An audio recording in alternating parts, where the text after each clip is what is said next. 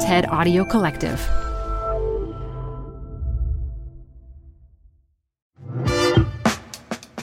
Hi, everyone. I have a little something different for you today. We're sharing an episode of How to Be a Better Human, another podcast in the TED Audio Collective.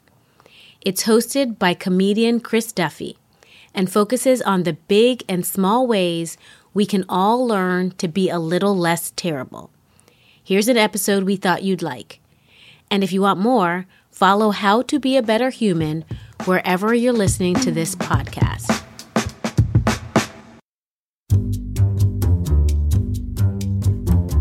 You're listening to How to Be a Better Human.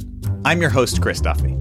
When it comes to money, one study found that 78% of people would rather disclose their full dating history than their full financial history. We would rather have you know who has seen us naked than who has seen our credit score.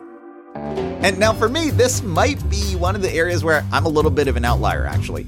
Uh, you know, I've talked on the podcast before about how I can get very awkward when it comes to talking about sex. But when it comes to money, I'm a lot more comfortable. And I think the reason for that is I've had so much practice at talking about money, right? I love to do work like giving talks, telling jokes, and leading workshops. But there's not exactly like a set price tag for any of those things. And so I find out what I should be making by asking other comedians, by asking friends who do similar work. I find out what I should be charging, what the prices should be, what the costs are. And I could only do the work that I do by having those kind of open, candid, honest conversations with friends and coworkers. And obviously, I'm really lucky to even be able to do that. Many people are just trying to survive. But the flip side, even for someone like me, is that when I do get paid, it's at unpredictable times and it's often in unpredictable amounts. So I'm still learning how to even like chase down the money that I'm owed, much less what to do with the money once I get it. Should I be saving it? Should I be spending it? How much should I invest in the future? All of those questions are why I am so excited today to talk to Wendy De La Rosa. This is a conversation that I, I quite honestly would have paid to have. Wendy is a behavioral scientist. She's the co founder of the Common Cents Lab, which works to improve financial well being for low and moderate income people. And Wendy helped start Google's first behavioral economics unit. Now she's at the Wharton School of the University of Pennsylvania. And here's a clip from Wendy's TED series, Your Money and Your Mind. Always wear sunscreen. Eat a balanced diet. A penny saved is a penny earned. You probably all learned these lessons as a kid maybe from your parents, or if you grew up in the 80s from the public service announcements at the end of every episode of the G.I. Joe cartoons. But chances are, despite knowing this, you still stepped outside without putting on sunscreen, devoured an entire bag of chips in one go, or spent way more of your paycheck than you anticipated. So, why is that? We're going to find out why that is right after this quick break. I mean, come on, it's an episode about money. We have to play some ads. That's how TED pays me. We'll be right back.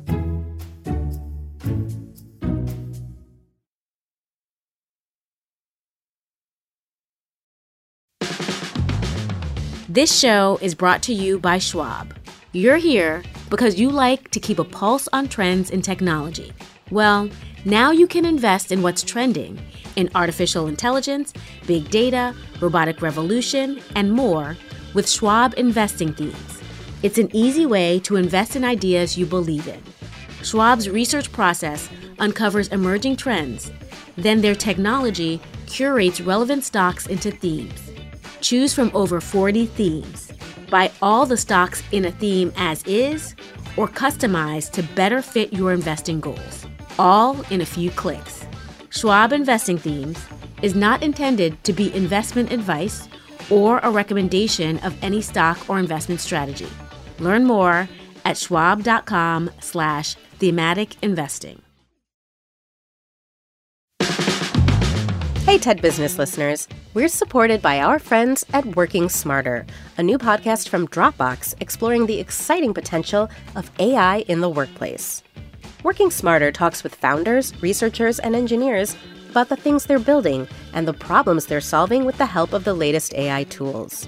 Tools that can save them time, improve collaboration, and create more space for the work that matters most.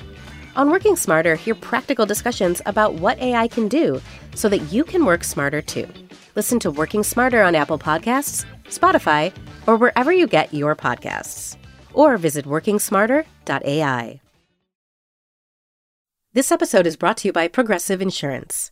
Whether you love true crime or comedy, celebrity interviews or news, you call the shots on what's in your podcast queue. And guess what? Now you can call them on your auto insurance too with the Name Your Price tool from Progressive. It works just the way it sounds. You tell Progressive how much you want to pay for car insurance, and they'll show you coverage options that fit your budget. Get your quote today at progressive.com to join the over 28 million drivers who trust Progressive. Progressive Casualty Insurance Company and Affiliates. Price and coverage match limited by state law. Add a little curiosity into your routine with TED Talks Daily, the podcast that brings you a new TED Talk every weekday. In less than 15 minutes a day, you'll go beyond the headlines and learn about the big ideas shaping your future. Coming up, how AI will change the way we communicate, how to be a better leader, and more. Listen to TED Talks Daily wherever you get your podcasts. And we're back. Today, we are talking about money with behavioral scientist Wendy De La Rosa. Hi, my name is Wendy De La Rosa. I study how and why people make financial decisions. Through that lens, I'm an assistant professor at the Wharton School, the host and co creator of TED's Your Money and Your Mind series, and the co founder of Common Cents Lab. One of the things that you've seen, it seems like to me from, from reading your work and doing some research, is that whatever income level we are at, people make decisions around money that are not really all that logical or rational. I don't like to use that word mm. of rational.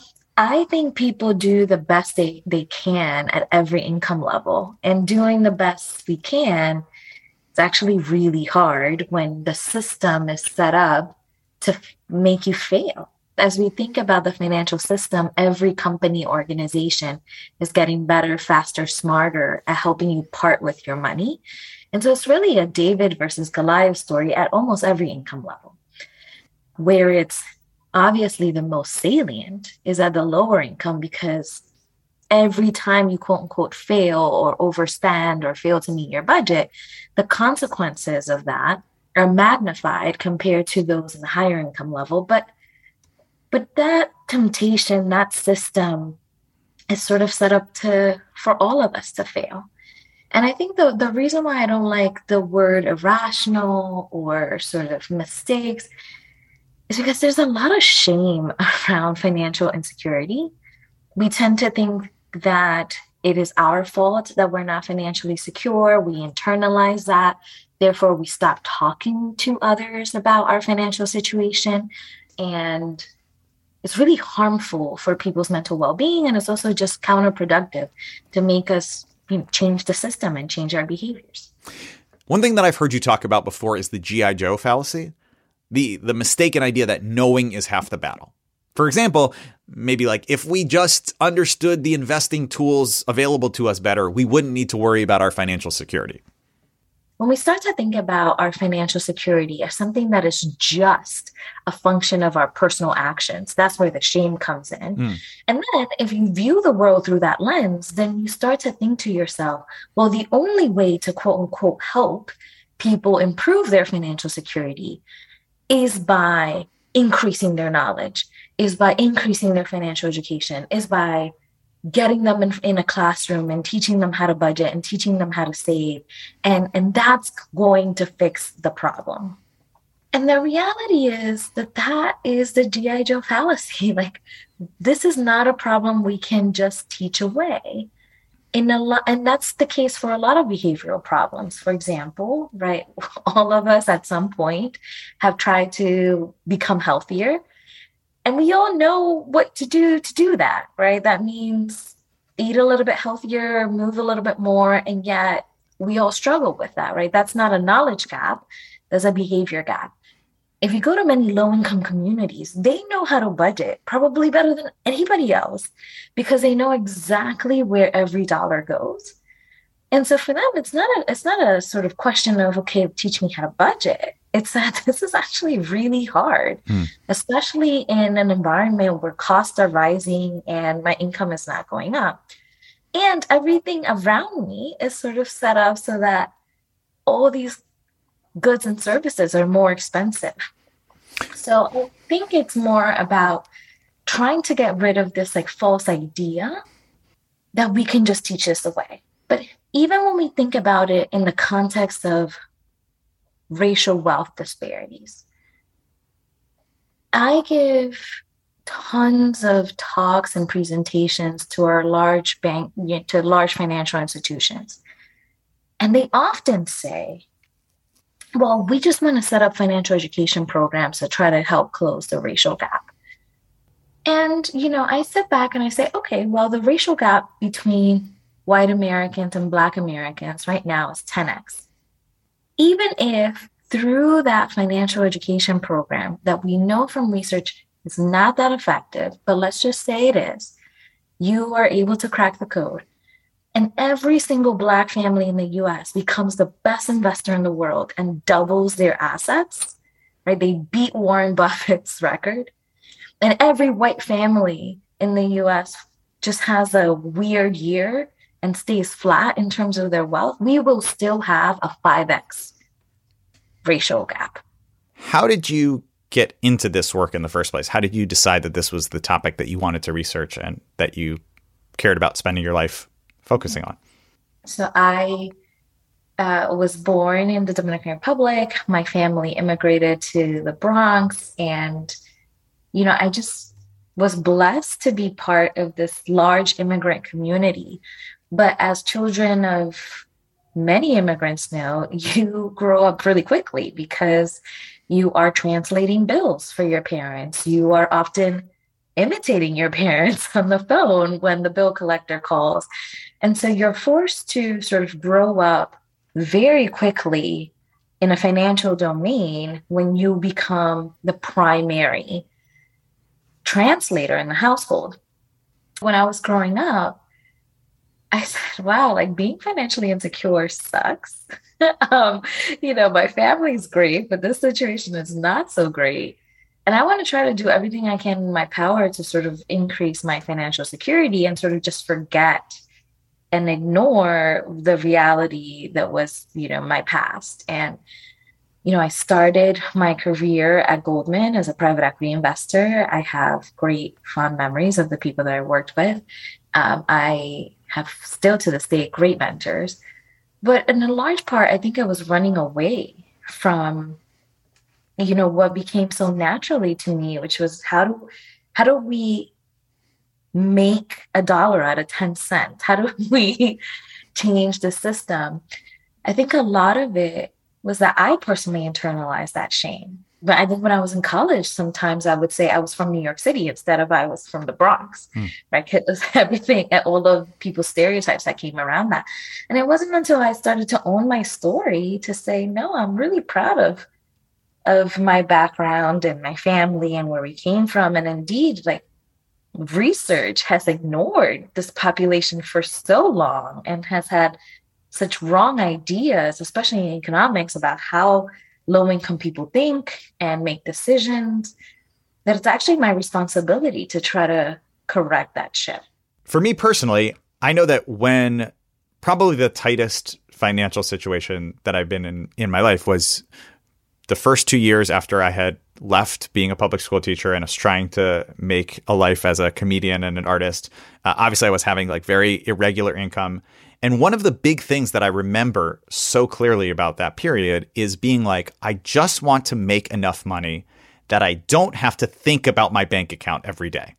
Because I was logging in every single day to be like, will this check clear? And will this other check get deposited and clear the deposit before that other check clears? And, you know, bouncing checks because the order wasn't right for me. And I felt so much shame when like I would have the the fee because the check didn't clear in the right amount of time. And is that the goal that you're trying to get people to to where they're at a place where they don't have to think about money as much which i think is maybe like a in some ways a counterintuitive idea for financial literacy is like to get to know enough about money that you don't have to think about knowing anything about money anymore that's my dream state i want people to think about the things that make them happy that brings them meaning right your your comedy for, right chris for you yeah, yeah. your family your friends thinking about your finances takes up so much cognitive resources. And we know from research from Eldar Shafir and Anuj Shah at the University of Chicago that when so much of your cognitive capacity is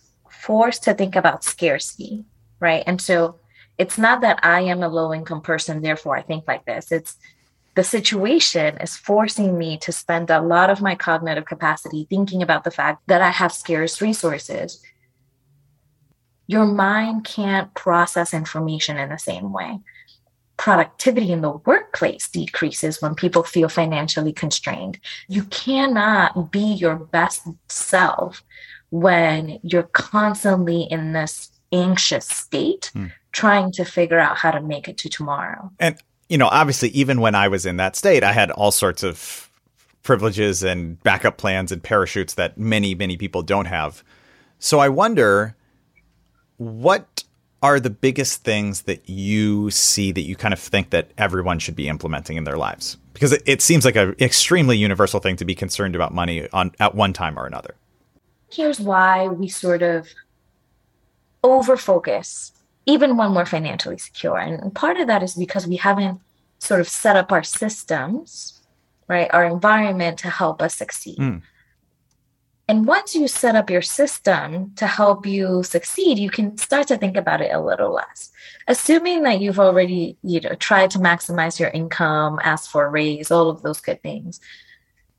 How do you set up your financial house? Well, we kind of all know that we have to start saving for retirement in some way, right? Like that's not a knowledge gap. People know that, but it takes time to do that. Typically, when you start a new job, you're asked to do those things when you're like getting your new laptop, learning how to memorize people's names that you're meeting for the uh-huh. first time, figuring out what your work password is going to be, right? It's when your brain is the most scattered. And yet at that time is when we ask you all of a sudden, hey, how much do you want to contribute to your 401k? Let me add to your to do list, right? And so we tend to put that off and we never come back to it. Or a lot of us know we have subscriptions that we have to cancel. We know that but it's just never the right time. Or we know if we have children that we should probably open up a college savings account for them, like a 529. But it's, like it's going to take time. I'm going to have to remember their social security number or whatever it is. But you have to prioritize you. And the way to do that, I think, is to, you know, we all take sick days, we all take mental health days. But it's important to take a financial health day. Like, let's go through systematically. Okay, what is it that I need to do? Because I know that. And execute. And executing takes time. One thing that I'm so struck by is the idea, like you said, of just having systems, of making it so that it doesn't always have to be a conscious decision. When I left a job, right, I left a job that was a reliable paycheck where you get your paycheck, the taxes are taken out, you you kind of just have to budget with the money that's left over. That's what being financially responsible is. And all of a sudden, I had this job where people send me checks for different amounts, right? Sometimes I'm getting a $5 check, sometimes I'm getting a $1000 check and they don't withhold any money. So one of the biggest first things that I had to learn was I just need to have a special dedicated tax savings account. And anytime money comes in, I take out a percentage of the money that just goes in there and I don't touch it because it's not mine. Otherwise, you will get completely screwed over at the end of the year, which happened to me. And I was like, okay, I need to learn from this. So, what are other kind of like automatic systems that you recommend that people put into place? And so, Chris, let's t- let's run with your example, okay. right? Because I think there's so many independent contractors, 1099 workers, Uber and Lyft drivers who are in the same sort of situation. The first thing is like getting really good at billing, Mm. Right. And, and like creating automated systems that automatically send your clients reminders to pay you. It's crazy when I talk to independent contractors how long they go mm.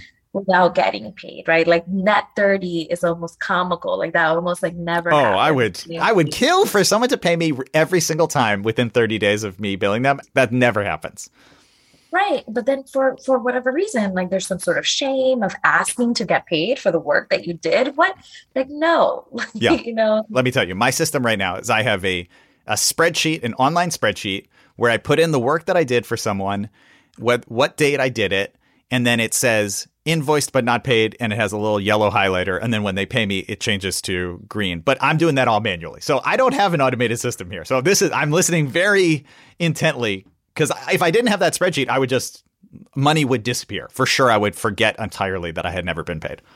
Chris, you know, like we need to get you on like Truebill and all of these automated. You know, I'm not sponsored by them processes where like you know, we have to get your mind, right, more focused on comedy than than, than that. Mm. Many an audience has told me that. I mean that with love. Uh, the second piece, right, is now after you've collected, how do you then automatically send 30% of your paycheck or 35% of your paycheck into your savings? And I really don't think that needs to be a manual process because again, let's think about what what that looks like. I get money in, I have to go log into my banking portal, put in my username and password, forget my password, go back, reset my password, go to my Gmail, come back, click through three different screens, do the mental math of what 30% is, and then feel that pain, right, viscerally of that money leaving your checking account into your savings account.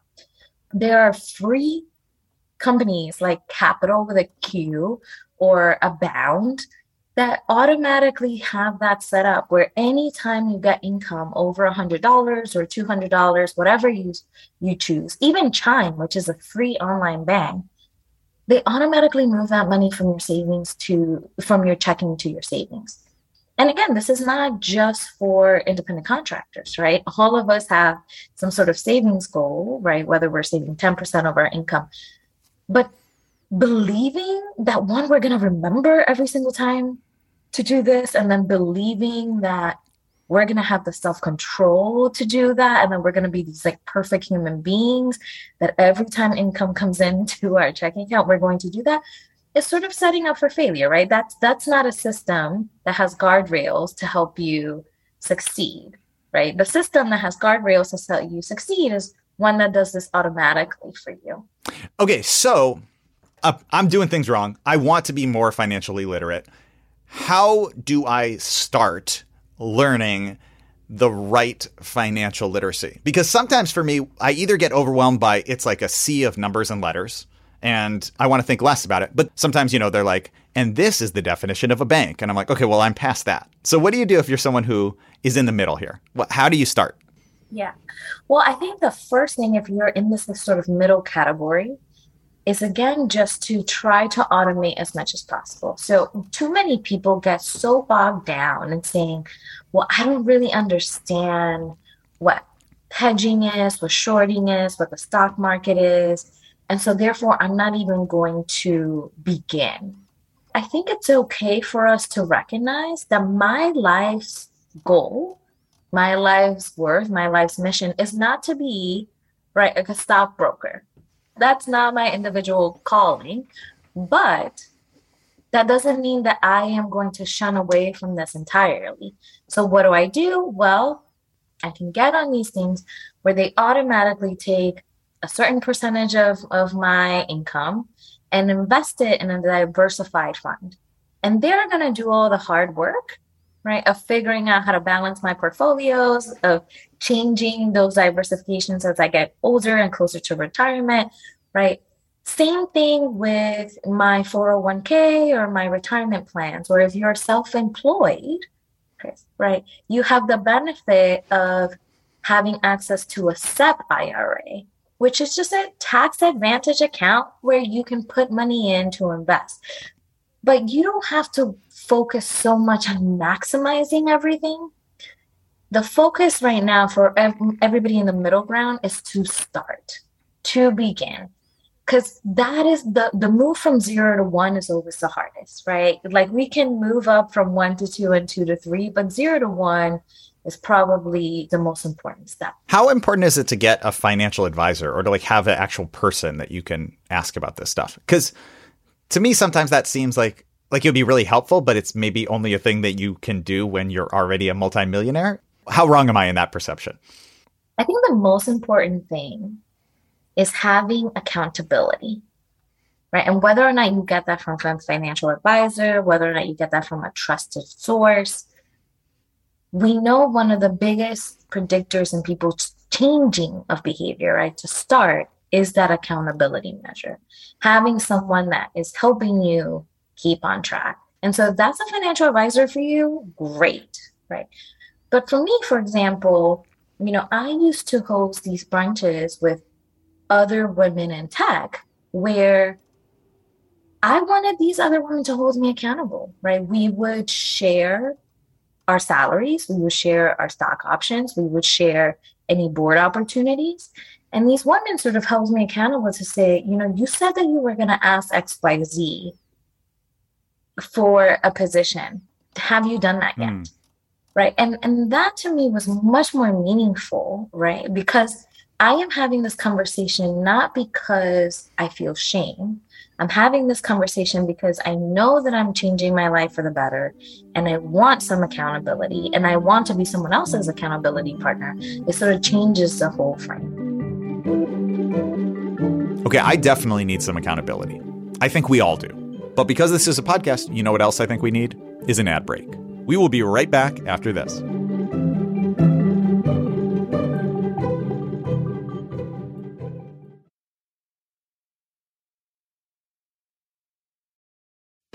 Support for TED Business comes from Odoo. What's Odoo? Well, Odoo is an all in one management software with apps for every business need. Odoo has apps for CRM, accounting, sales, HR, inventory, manufacturing, and everything in between. And they're all in one easy to use software. And the best part about Odoo? All Odoo apps are integrated helping you get things done faster and more efficiently. So when you think about business, think Odoo. To learn more, visit odoo.com slash tedbusiness. That's O-D-O-O com slash tedbusiness. Support for the show comes from Brooks Running. I'm so excited because I have been a runner, gosh, my entire adult life. And for as long as I can remember, I have run with Brooks running shoes. Now I'm running with a pair of Ghost 16s from Brooks. Incredibly lightweight shoes that have really soft cushioning it feels just right when I'm hitting my running trail that's just out behind my house. You now can take your daily run in the better than ever Go 16. You can visit brooksrunning.com to learn more. Okay, we're back talking about money with Wendy De La Rosa. Here's another clip from her series, Your Money and Your Mind. And this one I think is particularly helpful, especially if you're feeling very uncomfortable talking about money. Maybe you've seen the viral video of a happy dancing woman who've paid off more than $200,000 in student debt. She was able to achieve this incredible milestone because she was bold enough to ask her colleagues and her industry peers how much they earned, noting the thousands of dollars that she was missing out on, and finding a job that would pay her her fair market rate. I think that video gained notoriety because it's not often that we get to see what people have saved and how they're doing it. But it shouldn't be so rare. By having check ins with your friends, you can help make a trend. I remember when I paid off my student loan, I wish I would have celebrated that milestone with friends. But at the time, I too was brainwashed into thinking that I shouldn't talk to my friends about money, that it was a scary, taboo subject. Don't be like me. Start the conversation today. Research has shown that our social bonds make us healthier. It's time to harness your social ties to boost your financial fitness too. Your future self will thank you. I can really relate to that idea that we sometimes don't talk about money to the extent that we don't even celebrate financial victories. I think a lot of what holds us back around money is is traced back to shame. But you are very much convincing me, Wendy, that we need to get past that. I think it's it feels like it's really important to talk with friends and family about finances so that we can not just know what they spend, but also how they save. And, and maybe in the process of that conversation, we'll uncover a problem that they're having that we can help with. Or maybe we'll learn strategies and techniques that we desperately need to know to improve our own financial situation. You probably know right away if your friend bought a new car or if your friend got a new home. But do you know what their mortgage interest rate is? Mm. Have you talked to them about how they've consolidated their student loans? Do you know how much they have in savings? Do you know if they've even started contributing to a 401k? We put spending as sort of this great topic of conversation. Look at my new X, look at my new Y. But for whatever reason, we don't do that with savings or investing, where the things that actually really matter, right? The things that as friends, as family members, as partners, we should care the most about. And I think the onus is on us again to bring that to the forefront of the conversation. We should be close enough to share our financial situations, our financial struggles, and then sort of share tips and, and how did you get through xyz situation. I've learned this like let's let's sort of share together. I think that's really important. How do you start conversations around money? Like with your own friends how do you start these conversations? Yeah. So first things first is change the system right? You have to create your conversations. With my own partner for example when we started dating i was very open about my financial situation. And i said you know if we see a future here, I'm expecting the same. And so it was very much like, let's go get tested because we're engaging in this long term partnership. Let's show each other our credit scores because we're engaging in this long term partnership. One of the things that we've done to help people is that we've actually have a list of 10 questions that you can sort of ease the conversation with your partners, of your friends, of talking about money, right? You can think about these as like the 10 questions to get to knowing someone else financially. And it goes from, you know, what are your financial goals? What do you want to accomplish? All the way to, well, what, what's the area that you feel like you need the most help with? And how can I support you? And again, it's coming at this conversation not as a surprise, not as an argument, because then people retract and uh, turn inward and walk away, but sort of putting time on the calendar and say, you know what, today is financial date night. Let's talk about our finances. Let's open up that bottle of Merlot and let's have a frank conversation so that everybody's aware of what's going to happen on Friday night and we can start to let our guard down a little bit more. For people who are living check to check, and maybe you want to invest, but you don't have the liquidity to start, what are some tips that you have for them? Because I, I love that you already have said, right? It's not about you, you know, you know that you have to spend within your means. What are the other things that for people who are living in that moment where it does feel really tight? What should they be doing? Well, one of the first things that I always look at, uh, and I always ask people to do is to look at their income, right? How are we going to maximize the money coming in?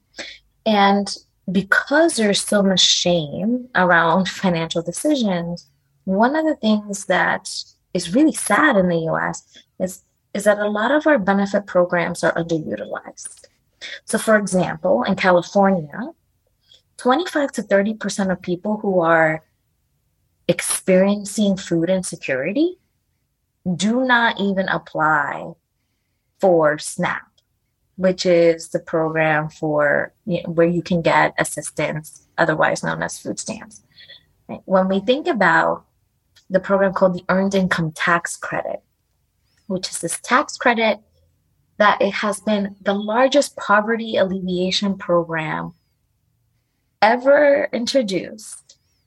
Every year, roughly 20 to 22% of people who are eligible for this, who have worked, who have earned income, do not claim the earned income tax credit. Now, there are a whole host of reasons why that is, right? It's hard, the application process takes time.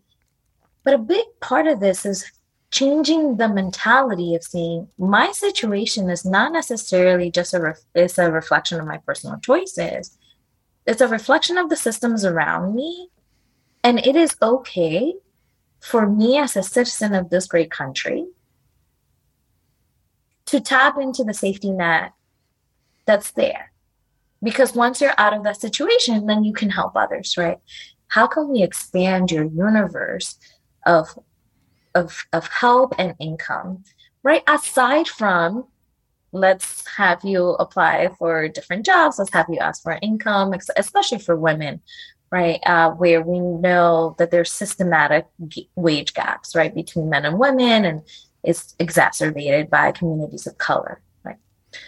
Then and only then should we start to have the conversation around, well, what what systems are in place right now that are not serving you?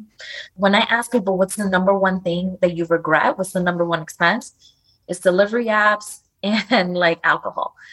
right like those are those are the things that come to the top of the list if that's you let's change your system let's delete those apps or if that's too much of a stretch for you let's tie that that bank account not to your credit card or your checking account but to a prepaid card that only has 50 bucks right because then you know like once it's once you pass those 50 bucks are you really going to sit there and input a new card no, right? We're creating barriers for ourselves in order to change our systems. And that's what I like help people to do tell me what your values are, and then we can create a system based on those values. One thing that I've also heard you talk about is when you aren't starting from zero, when you've already kind of gotten yourself into a situation where you have debt, you have some really practical tips for how people should pay off credit card debt or pay off any debt. Yeah, let's talk about debt. We have to get comfortable negotiating and advocating for yourself. Love yourself enough to advocate for yourself. And so, what do I mean by that? Oftentimes, when we get our credit cards for the first time, it's typically when we're young. Probably you were at a college fair, right? Like all these banks were, were sort of salivating after you didn't have the credit score that hopefully you have now. Mm-hmm and so you typically were bucketed into the highest interest rate bucket possible. But if you've been responsible with your with your credit, if you've paid off your credit cards on time, your risk profile now looks very differently than when you got your credit card. And so you have a lot of ground to stand on to call your credit card company and say, hey, okay, can you do a review of my credit history? Given that I now earn more money, I have a better credit profile, can you reduce my interest rate? The worst thing they could say is no, right? There's nothing to lose. The second thing I would do is to think about your financial life, right? You know when is the best time for you to have a large expense come out of your checking account, whether that's the first of the month, the 31st of the month, right? If you know that systematically you get paid on the 15th of every, every month, then it's probably a good thing to have your credit card due date be on the 16th or the 17th instead of the 14th, where you're probably the lowest on cash, right?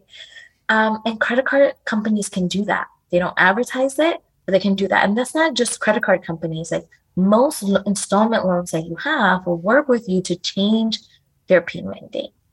And then the last tip I'll say around like any sort of debt is to think about your payment frequency.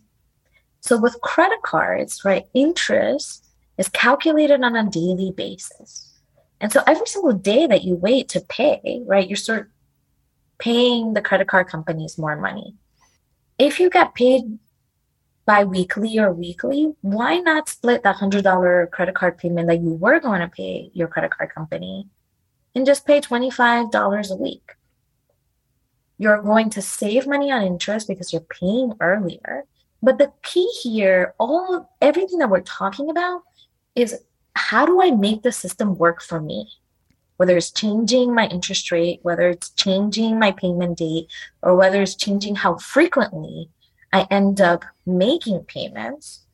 It's all about changing those systems around you. Wendy, this has been incredible. I feel like I've I have personally learned so much and I feel like this is not information that I have heard about before and I want people to know it. I wish I had known it earlier. Before we go, uh, one last question for you. Wendy, what is one thing that has helped you to be a better human? Ooh, this is a good question. So, one of these like life lessons that really was seared into my mind. I was, I can't, I can't remember if I was in high school or in college at the time, but my mom and I were walking home, and there was this man who was assaulting a woman on the street. And this is, you know, Bronx, New York. And my gut instinct was immediately to cross the street. And my mom's gut instinct, who's also five one, five two, a shorty like me, uh, was to immediately go help the woman. And, you know, we call the police. But I remember in that moment, I was so infuriated because it's like, Mom, you put yourself in danger. How could you? And my mom looked at me with such disappointment. And she said, If you're not willing to stand up for justice, then what are you willing? Like, what, what do you even stand for? Hmm. And she, you know, she didn't scream, she didn't yell, but it was just like the sense of disappointment of like, how dare you think that you live in this world by yourself? Because you don't, right? Like, this could have easily been you. This could have, and that has changed my worldview. Like watching my mom just operate through the world with her lens of I am a global citizen. And therefore, I have the responsibilities of being a global citizen, constantly makes me a better human. Hmm. That's such a beautiful story and such a powerful message from your mom. That's a great lesson. Yeah, shout out to Marta Felipe. You know, she's just a badass in all the ways. I mean, she's uh, 61 and just got her learner's permit a couple of days ago.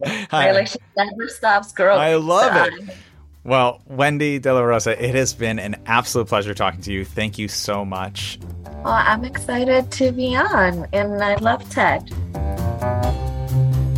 That is our show for today. So many lessons in this one. This was an incredibly valuable conversation for me. I hope that listening paid off for you as well.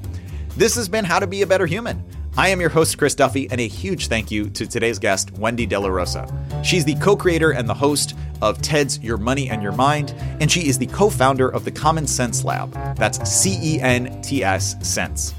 From TED, our show is brought to you by Jimmy Gutierrez's impeccable credit, Anna Phelan's outstanding savings, Rithu Jagannath's beautiful bank account, Erica Yoon's stunning debit cards, and Julia Dickerson's investment portfolio.